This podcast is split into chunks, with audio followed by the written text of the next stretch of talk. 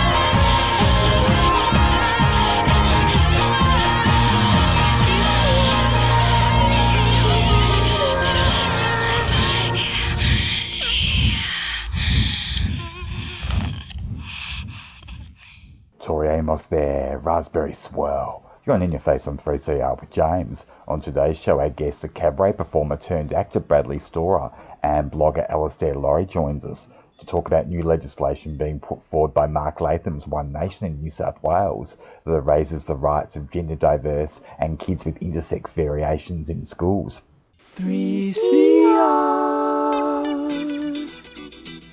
Well, Bradley Storer is a cabaret performer and actor from Melbourne, and I chatted with him this week. Bradley, welcome to the program. Hi, thank you for having me. How did you get to be called the Dark Princeling of Cabaret? Tell us about that journey. um, no, so I, when I began in cabaret back in 2011, I believe it was. Oh gosh, the Civil War had just ended. Lincoln was still president. Um, but uh, when I first started in cabaret, I did primarily start as a dark cabaret artist. Um, and then uh, for a few years after that, I went to music theatre school and took a detour from the cabaret circuit for a while. And then when I made a belated return in 2016 with a show called Trickster, yeah, I had a friend, Jennifer Kingwell, who gave me the name The Dark Princeling of Cabaret. I did not name myself. That would be little bit too much. But um, no, but I quite enjoyed that nickname. And then when I was performing across at the Adelaide Fringe in 2017, the media also picked up on that nickname. And so it's just kind of stuck ever since. So I've felt it's very appropriate. So I'm just like, okay, that's going in the media release. Because you do have an attraction to dark cabaret. You know, can you tell us more about that? Like, what what fuels that? Ah, I think it's just been always a fascination with with uh, with darkness and with the extremes of human behavior, just with the just the far-ranging reactions to all kind of stimuli that humans have, and just the boundaries we can end up pushing past, and just the things we can be pushed to in the most extreme of circumstances, and also just my love of alternative artists like Kate Bush, Nick Cave, Tori Amos, the Dresden Dolls. So artists who have quite a very yeah, very dark sensibility, but also often a lot of humor or irony, but wrapped up in their work. So it's often very, very dark themes balanced out with a, but with a misanthropic but humorous worldview. so have you always been musical as a child? Like, were you always one of these kids that just, you know, picked up any instrument or, or was singing at an early age? Like, did you always did you always have this intention to pursue this musical direction? Well, not necessarily. Where I did pick up a lot of musical instruments when I was younger because I went through the violin and then piano, then guitar, and then the clarinet. Um, wasn't particularly talented with any, and I thought for a while I was actually going to be a writer, and then which you know is also great. And then I quickly realized I'm just like, oh, I don't have the patience for going through because, but I was like, I want to write a story and then I just want to be done with it. Whereas the process of being a writer is going back and rewriting over and over again and it's like editing, making notes. And I was like, oh no, I'm just like that.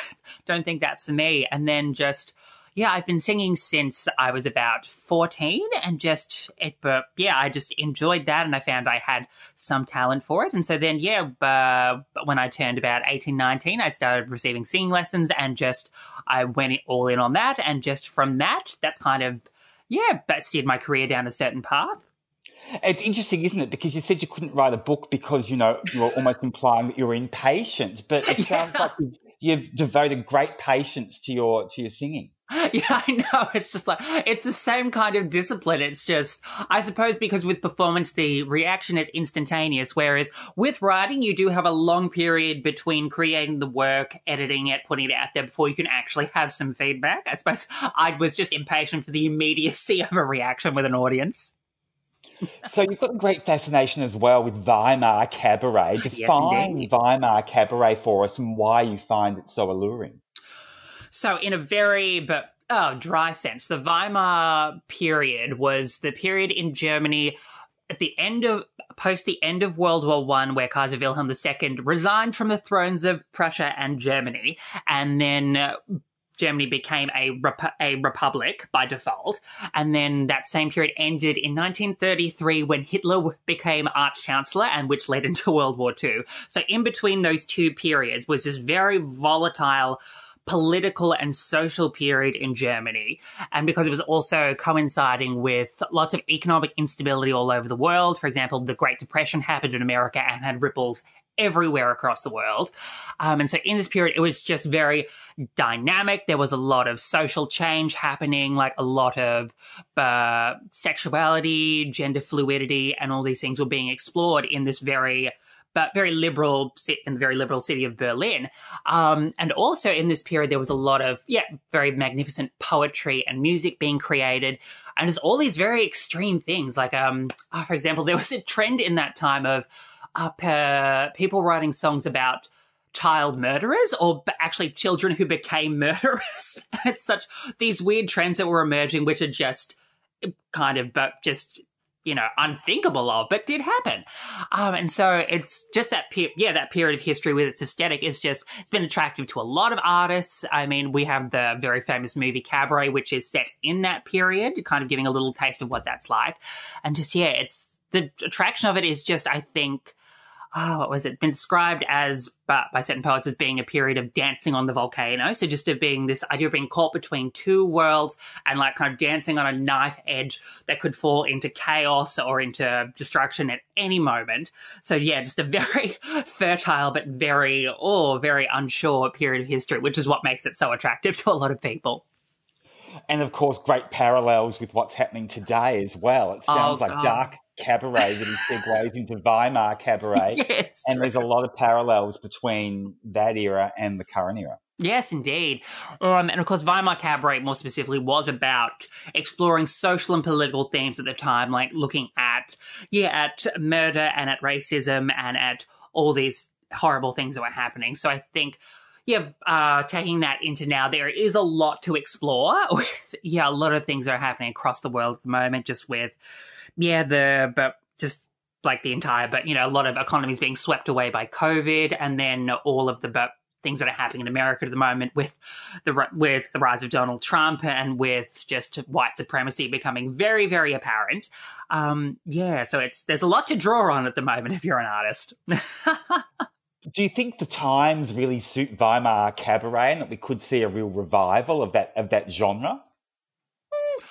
I think so. Um, yeah, it's with its idea of dissecting and looking at the darker aspects of humanity. I think that is very current because that kind of thing is being shoved in our face all the time. Just of yeah, black people being shot by police and just like all this but income inequality. Looking at people being forced into poverty and yeah, just the very the very bleak things that are happening. I think, but would do suit the Weimar aesthetic very well. Though it's the challenge. I think is trying to find a kind of finding humor in it, which I think is hard to do considering how overwhelming it all feel, feels. But also, yeah, it's still possible. 3CR. You're listening to an interview with Bradley Storer on 3CR's In Your Face. So tell us about what you've been up to artistically during COVID. Oh well, yeah. But, um, during this period, I've been I'm in a massive position of privilege because I do still have a stable income and a stable job, which is outside of the arts industry. But of course, because most of the arts in Australia has been unfortunately been severely damaged by what's happened and by all the shutdowns. I think a lot of us have been forced to move. I've seen a lot of people been forced to move their practices online or start just seeking new ways to do it. Personally, for me, I've just been investing in, but like in things that can help me uh, practice my practice, do my practice at home within my own space, which I think you seen, which is just being able to just do something as simple as just make a video in my own room in my own little corner and just sing a song to put directly out for but and for people to be able to see. Um, and other than that, I have been doing a actually at the very beginning of the movement, it was there was a lot of energy from a lot of people who were just like, okay, while we're in lockdown, we're gonna let's just get to band together in artistic groups and let's just do whatever we can. And I was involved in a lot of groups that were doing play, do play readings, which was wonderful, just discovering old and new works and things like that. And then out of that, I've actually been involved in. I'm now currently involved in the development of a new work, which is uh, by a company called Misfit uh, Toys, and the play called Early Days, which is a wonderful romantic comedy, which is about a cis man and a trans man who meet by accident one day in a hospital waiting room and then end up b- b- dating. And the play follows along on the trials and tribulations of doing that, which is something currently we're working on and which is very, very wonderful. Um, yeah, and then other than that, I've still been able to maintain some kind of training practice with a lot of things going online via Zoom, which has been an adjustment, of course, because a lot of things like acting and singing do need the immediacy of being in the room with someone, but eventually you get used to it and you work around it and you can still make progress. So that's what I've been getting up to. The play sounds really exciting. Tell us Mm. about the role you play in it. So I play the role of Marcus, who is a cis man who uh, runs into the very first scene of the play is. Uh, For almost inappropriate, is set in the waiting room, actually, of a family planning clinic. And so then I walk in because I'm there to pick up a friend, and then I sit down, I start having a chat with someone who is in the waiting room as well, another guy who's there having a chat about each other, and then eventually I go, "Oh, like who are you waiting for? Like, is your friend in there?" And then this new friend I've made goes, "Um, well, actually, I'm here for myself because I am a trans man, and so I'm getting uh, an appointment for myself." And so it's a very unlikely beginning, but then blossoms into a beautiful little relationship that we explore through the play and kind of yeah, the dynamics of that kind of but of things that we haven't seen before. And like, I think one of the best parts of it has been we assume the audience has a base knowledge of trans issues and of trans identity. So we don't get wrapped up in the idea of trying to explain things to an audience. We're just like, we're going to get straight down to this and just exploring this relationship rather than trying to, like, saying that the audience has no knowledge of it and we try and explain, oh, this is what cis means or this is what trans means. It's just, nope, let's get straight to the meat of this. We want to find, find out what this kind of relationship is like. And it sounds like you're absolutely loving it. I can hear it in your voice. Oh yeah, I'm very passionate about this project, is because it's a story that. Yes, we have seen we have I've seen a little bit of fall between a trans person and a cis person, but we do often I think before because the storyline has been new and I but you can't see, but I'm doing air quotation marks. I said we have gotten caught up in this idea of I think, and there's a lot of study about it at the moment, of course, that we that there is some kind of reluctance or ambivalence in the cis character where they're like going, "Oh, I'm attracted to a trans person." I'm like, there's this like, "Am I?" But does this mean I am either gay or am I not gay or what's going on here? Whereas I think, yeah, we, but with this one, it's just, no, it's, we, but accept it. It's like there's no ambivalence on that end. It's just, a, but it's just a relationship between two people who happen to be a cis and a trans person. And I think that is, but yeah, something that we haven't seen before where there isn't that issue of trying to, where the cis character isn't trying to think, oh, is this bad or is this wrong? It's like, nope, that's not an issue in this play. That's not what we're exploring. So it sounds like you've got a great connection with the other actors as well in the production. Can you tell us a bit more about your connection with them? Oh, yeah. So it's just a two handed piece with another actor named Law Burns. Um, and Law and I actually did meet through the play rings we were doing through uh, the writer of the play, Darby Turnbull. Um, and I think the first time we met, we were doing a we were doing a reading of a modernized adaptation of Chekhov's The Seagull. And so in, that play, in that reading, just like I was playing the character that's based on Constantin from the original play, and then Law was also playing Constantin's best friend. And just from that, we just found we had this very natural chemistry. Like we had never met before, never, we've actually still never met in person, which is very interesting. But just via Zoom, there was just such a chemistry and just an ability to play off each other we really loved. And so then I was involved in an early reading of this play where we did, uh, but yeah, where it was Laura and me playing against each other, which was all conducted via Zoom.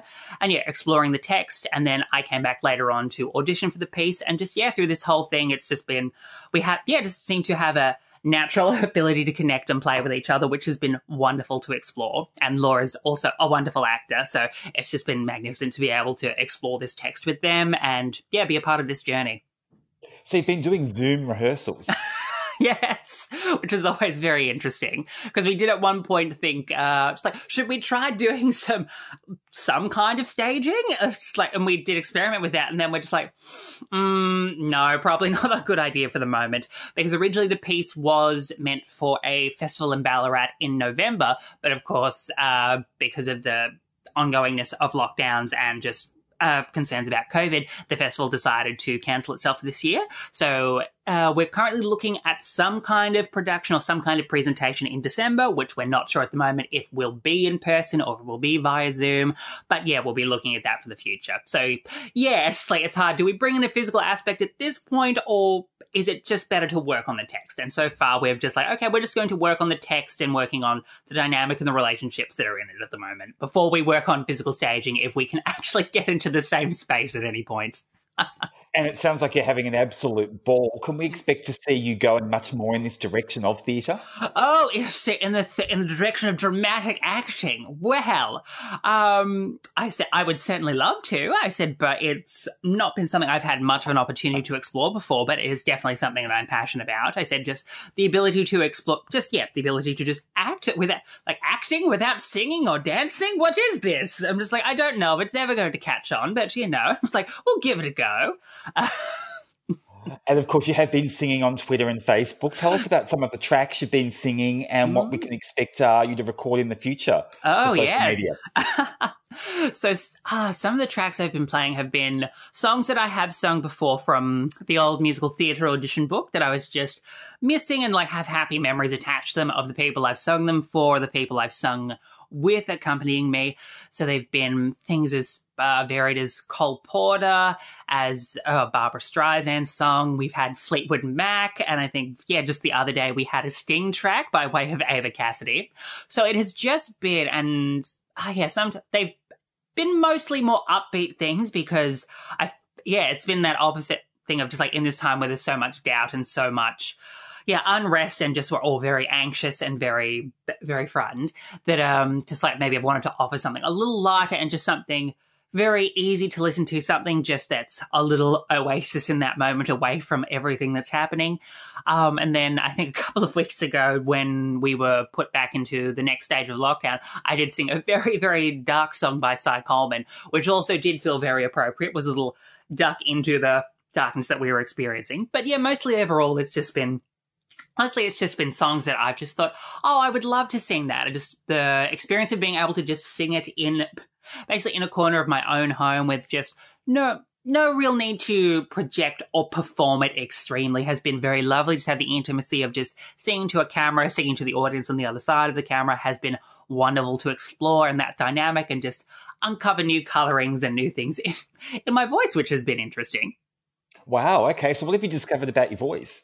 Oh, it's just because uh, anyone who knows me knows that I am a bit big, big belter, love to make a big sound, and just the ability to just sit in the corner and just no, there's no need to like belt it out for the rafters, which I do love, but just the ability to just be able to make it very soft, very intimate, very very small in a way that still feels authentic has been beautiful to be able to discover and just the softer colorings of my voice and to explore those aspects of it, which has, yeah, been a great opportunity. And of course, it's beautifully lit as well, which goes with the softer texture of the mood and the ambience that you're doing. It's very chilled, actually. It's not a it's not a belter's work at all. Oh, thank you. So I'll be honest, most of the lighting is just my little bedroom lamp that I have set up on a bedside table. Um, but there, I'm glad the lighting is being appreciated. Bradley Storer, it's been absolutely awesome hearing about your work and what you've been up to. Thank you so much for chatting with me today on Oh. 3CR. Oh, thank you so much for having me. 3CR.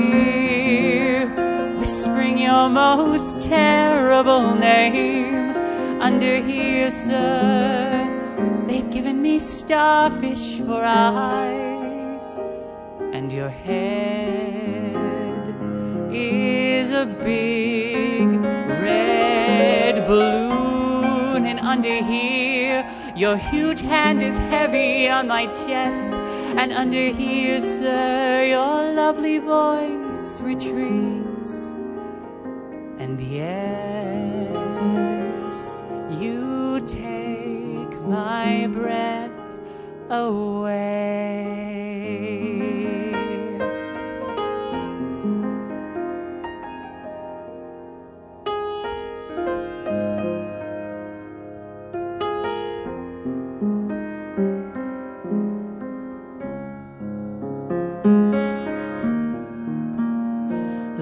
At my hair as it waves and waves, sir, under here. I have such pretty hair, silver it is, and filled with silver bubbles. And under here, my blood will be a cloud. And under here, sir, my dreams are made of water.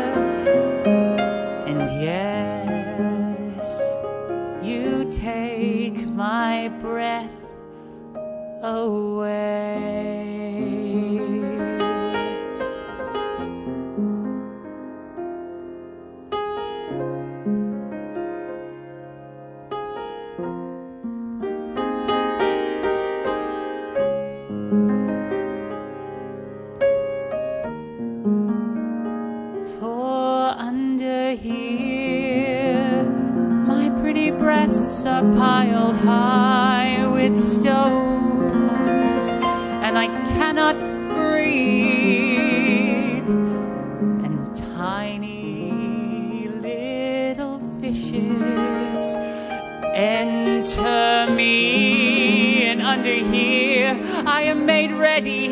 You. And under here, sir, I am washed clean, and I glow with the greatness of my hate for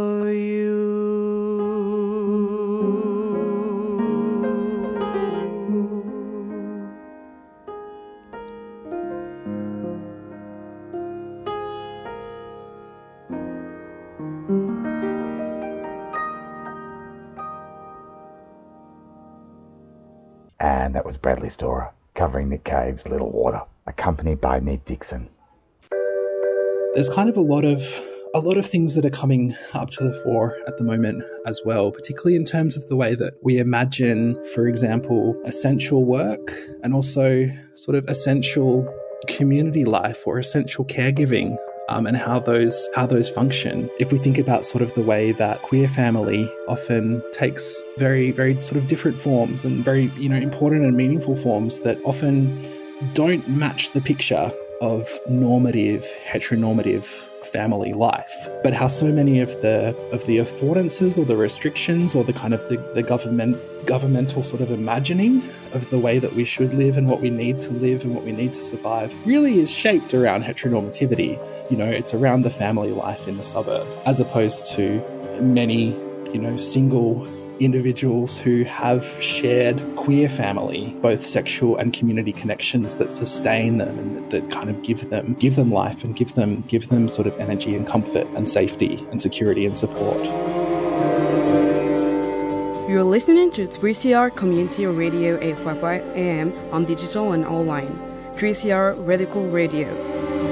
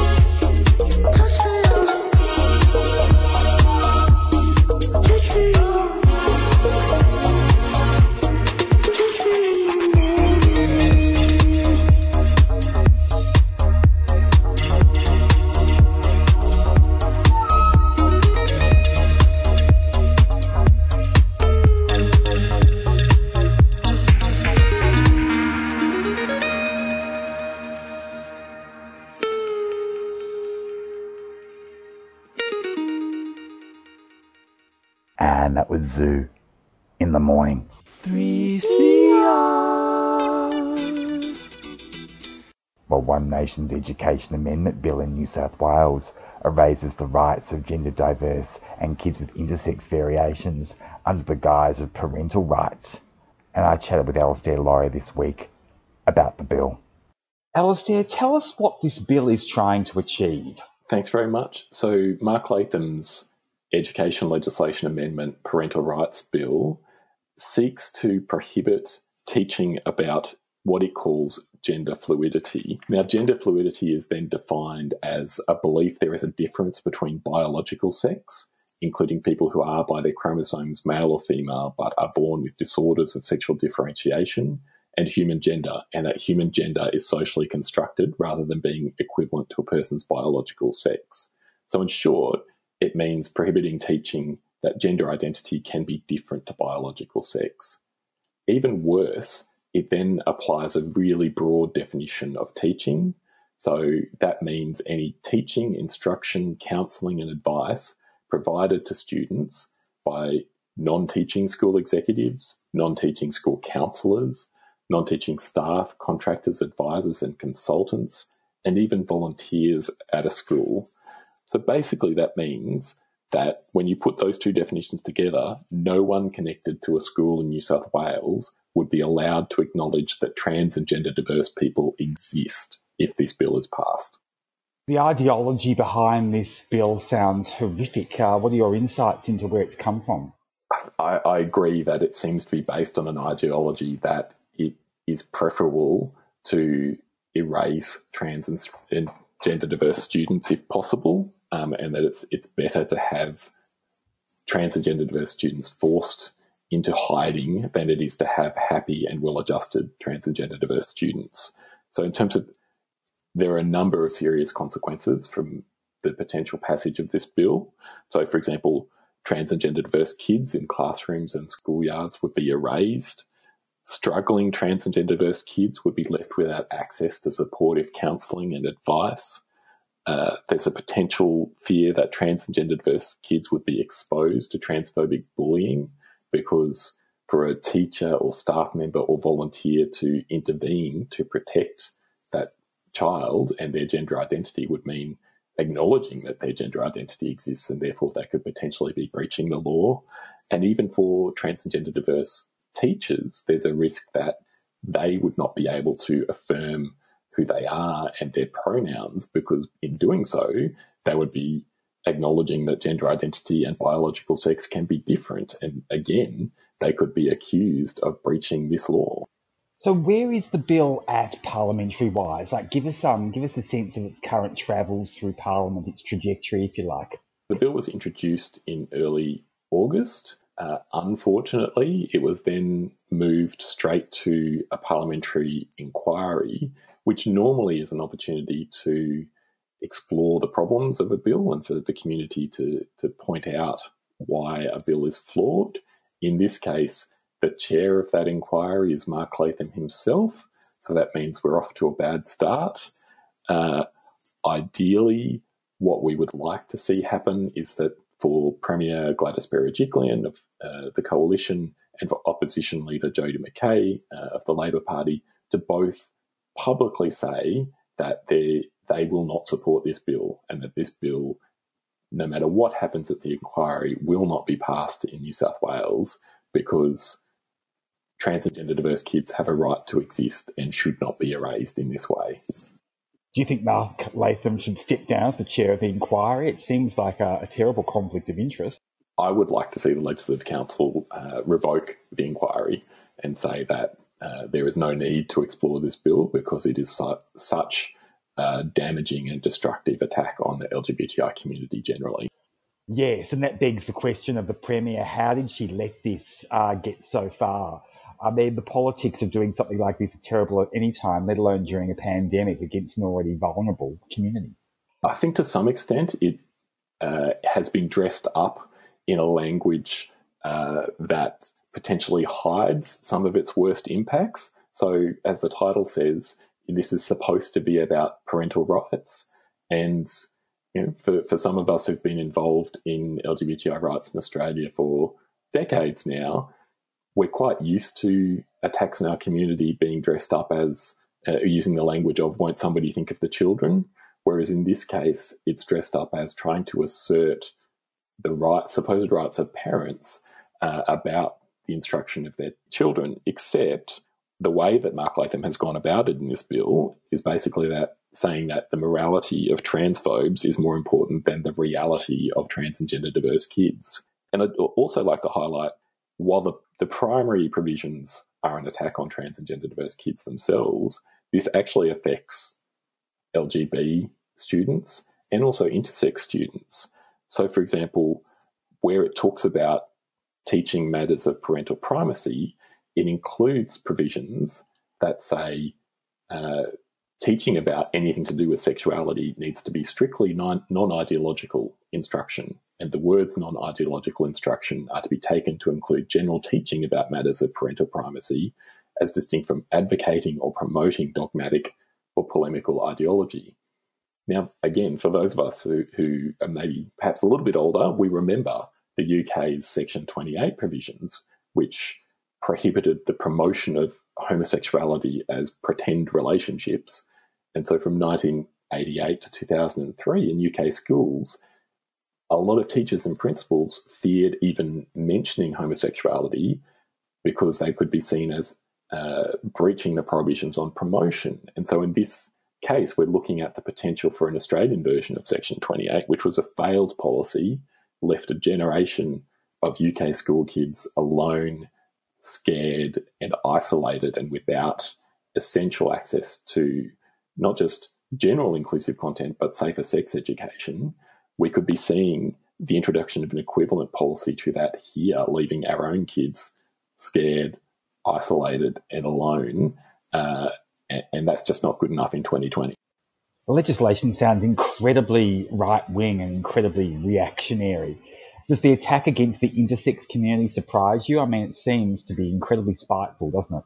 I, I, I genuinely don't know where the inappropriate uh, and unacceptable wording on uh, intersex kids comes from. So, as we talked about at the start, it includes the definition of gender fluidity, includes the words um, children who are born with disorders of sexual, sexual differentiation. And I think this might be the first time that that would be included in legislation, presumably to talk about children born with variations or intersex variations of sex characteristics.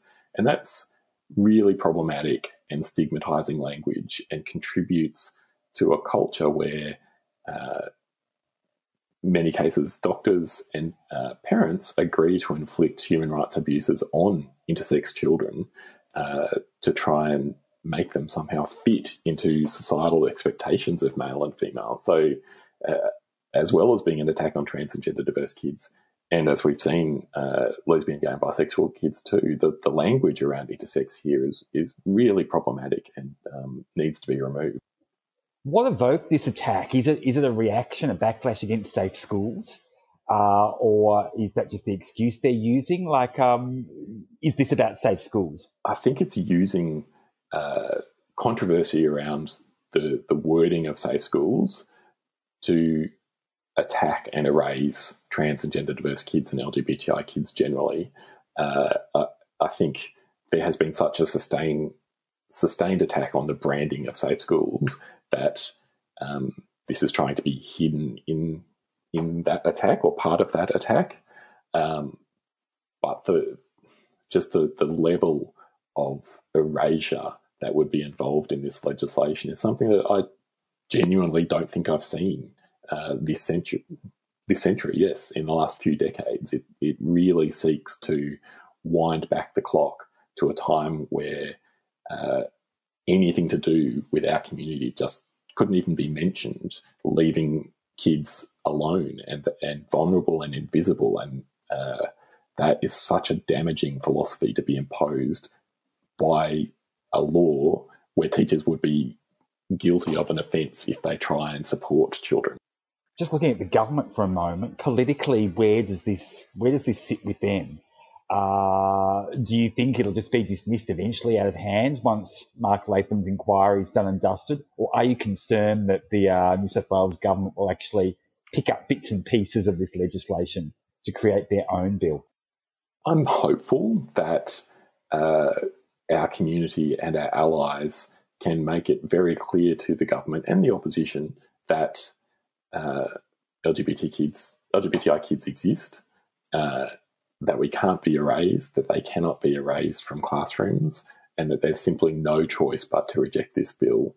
Uh, I, I think that we've already started very well to point out just how extreme this legislation is, and I really hope that Gladys Berejiklian and Jodi McKay are listening.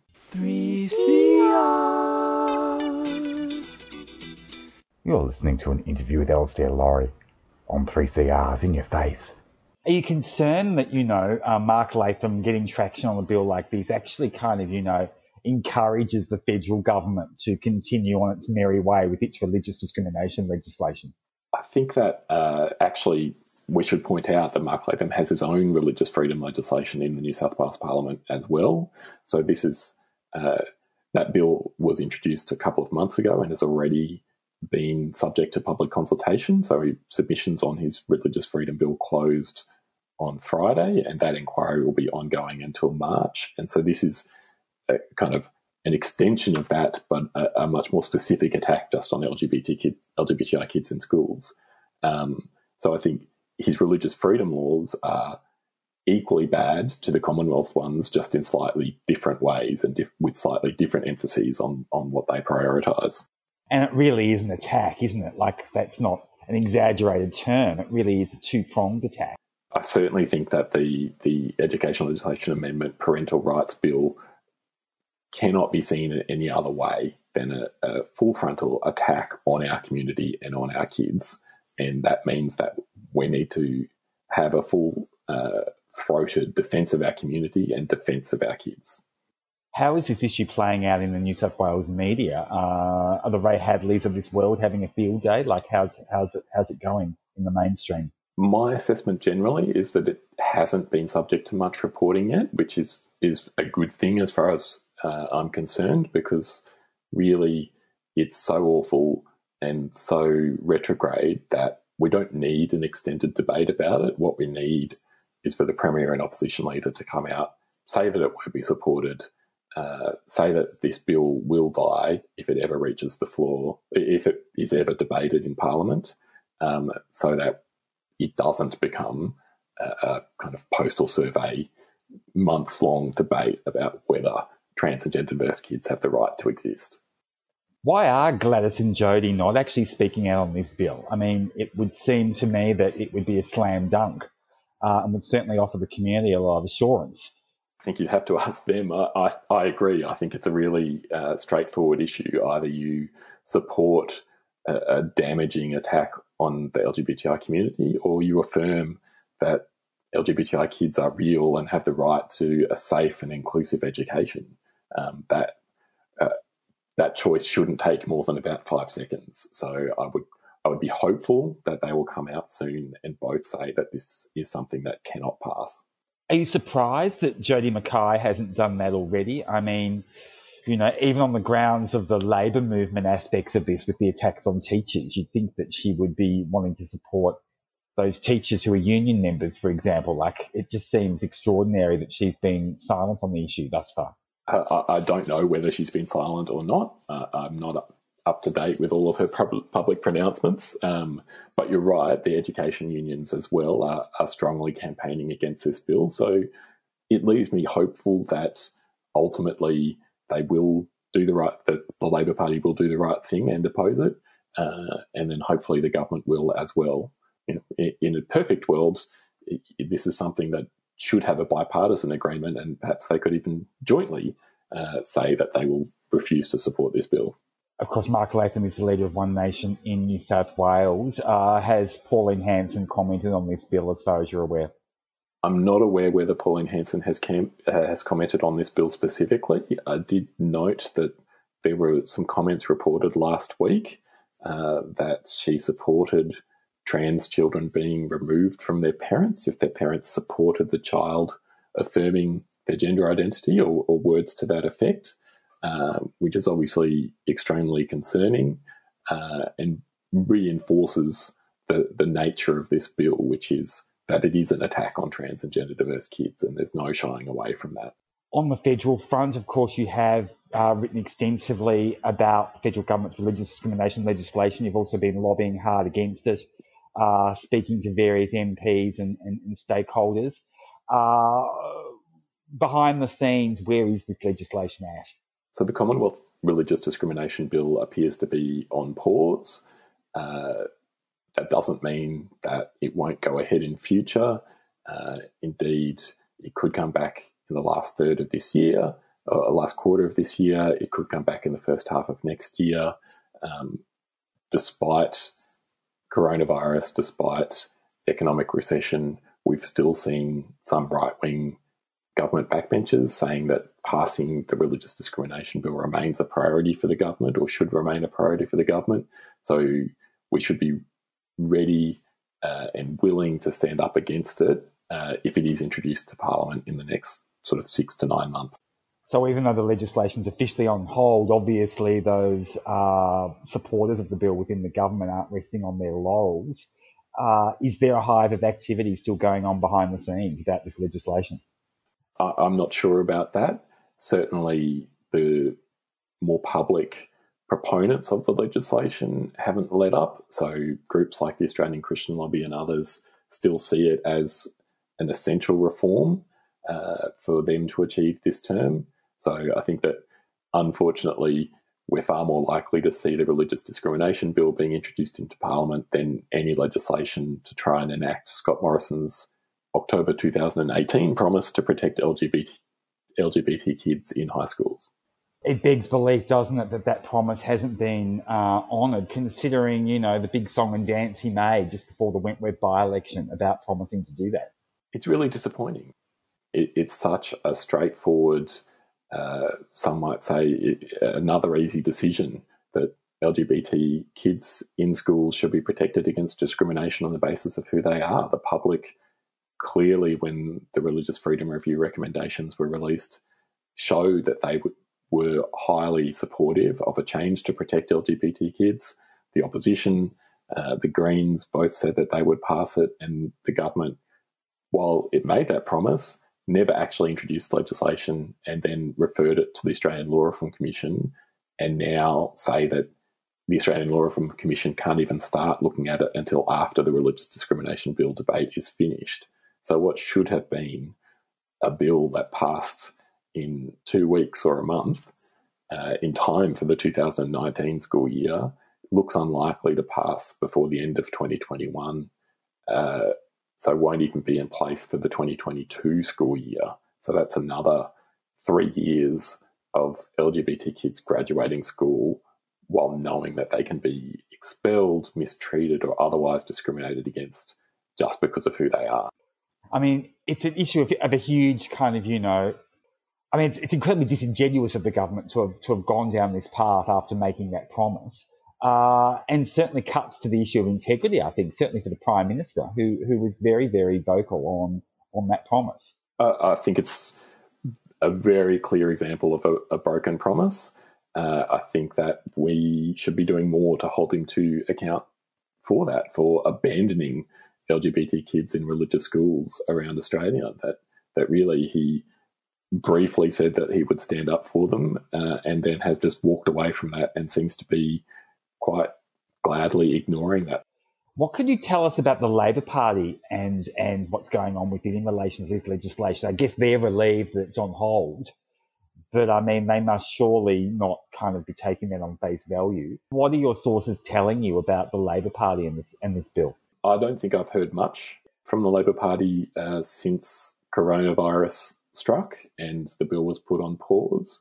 Uh, I don't think we've still yet had a clear position from Labor that they will block it if it's along the lines of the, the second exposure draft, is, which is what they really need to be saying, that it is so extreme uh, and justifies or would introduce new forms of discrimination that it, it could not be passed. Uh, so, as well as advocating to government, if and when they bring the religious discrimination bill back, we still need to secure that public commitment from Labor that they would not pass it either. Alastair Lawrie, thank you so much for chatting with me on 3CR. It's always great to have you on the show. Thanks very much for your time. 3CR.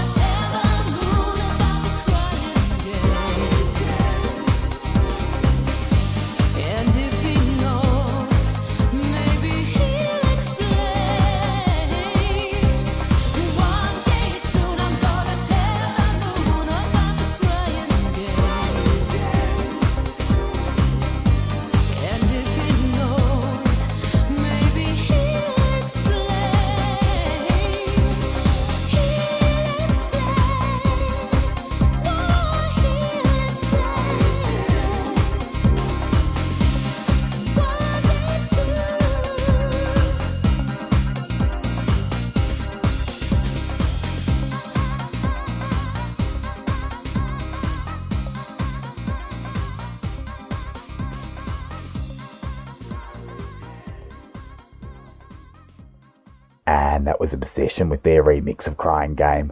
We'll catch you next week on In Your Face. When you compare an old growth forest compared to a forest which is regrowing after a disturbance like logging, they're actually quite different ecosystems. Generally, like older, wetter forests slow down the path of fire, and this is actually quite a well known phenomenon. Historically, these big, large fires have been quite rare, but what we've seen in the last 20 years is they're becoming quite a lot more common. So we've had three in the last 20 years. This is definitely because of climate change, which is making our ecosystems a lot drier and the fire weather more intense. We need to keep Radical Voices on air. Subscribe now go to 3cr.org.au forward slash subscribe or call the station on 9 8377.